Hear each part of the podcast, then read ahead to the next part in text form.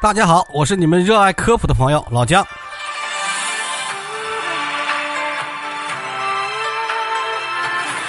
上一条呢，我们播放的是零八版《射雕英雄传》的主题曲，这个呢是一七版，好不好听？这个寂静怎么样？大家一听就明白了。这首歌的名字叫做《剑魂》，谁唱的和谁主演的我没关注啊。老姜啊，曾经在《毒药》里头讲过决斗的历史，也曾经讲过一个名垂青史的女子决斗历史。今天呢？决斗历史的又添华章了，人狗决斗，而且对簿公堂。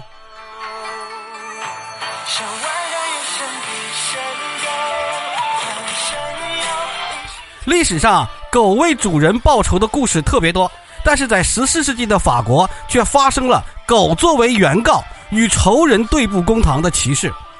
当时啊，法国有一个年轻的贵族叫做蒙迪迪耶，此人呢武艺高强，相貌出众。因此得到了法国国王的赏识，受封为护卫骑士。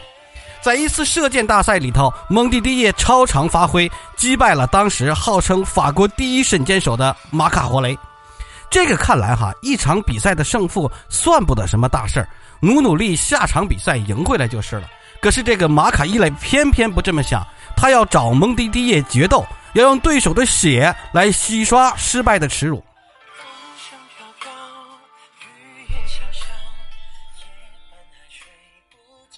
这个蒙迪迪耶当然不愿意跟这个疯子玩命了，就多次拒绝了马卡伊雷的决决斗请求。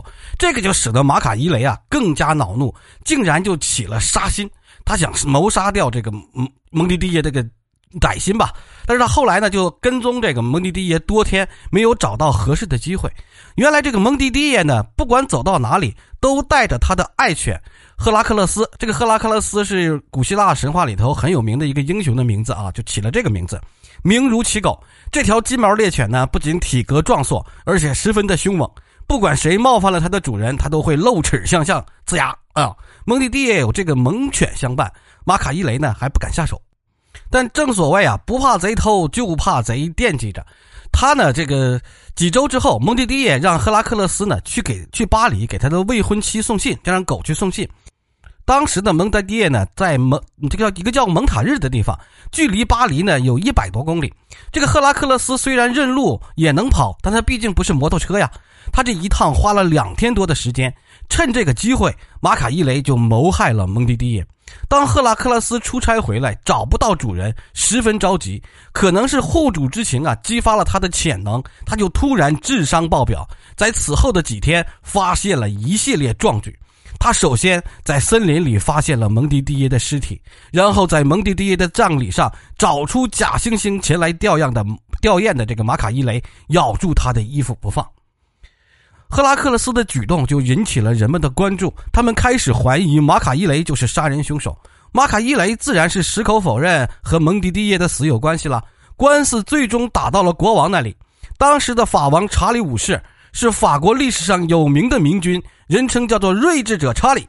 他听完这个案件之后，就不加思索地做出了明断，不用废话，用决斗表决。于是，一场罕见的人狗决斗就上演了。因为在当时的欧洲人认为，只有正义的一方才有勇气去决斗，并且上帝会保佑好人在决斗中取得胜利。他们所以呢，一遇到疑难案件就决斗解决，美其名曰由上帝公断。当时流行的谚语就是：被打死的人因为他有罪过，被打败的人应该交交纳罚金。这场决斗呢，就充分体现了欧洲人的公平意识。马卡伊雷的武器。是木棒和盾牌，这是当时决斗的标准装备哈。而赫拉克勒斯由于生理条件限制啊，不能使用武器。为了公平起见，决斗委员会给了他一个大木桶，以便他受到打击的时候可以躲在里头。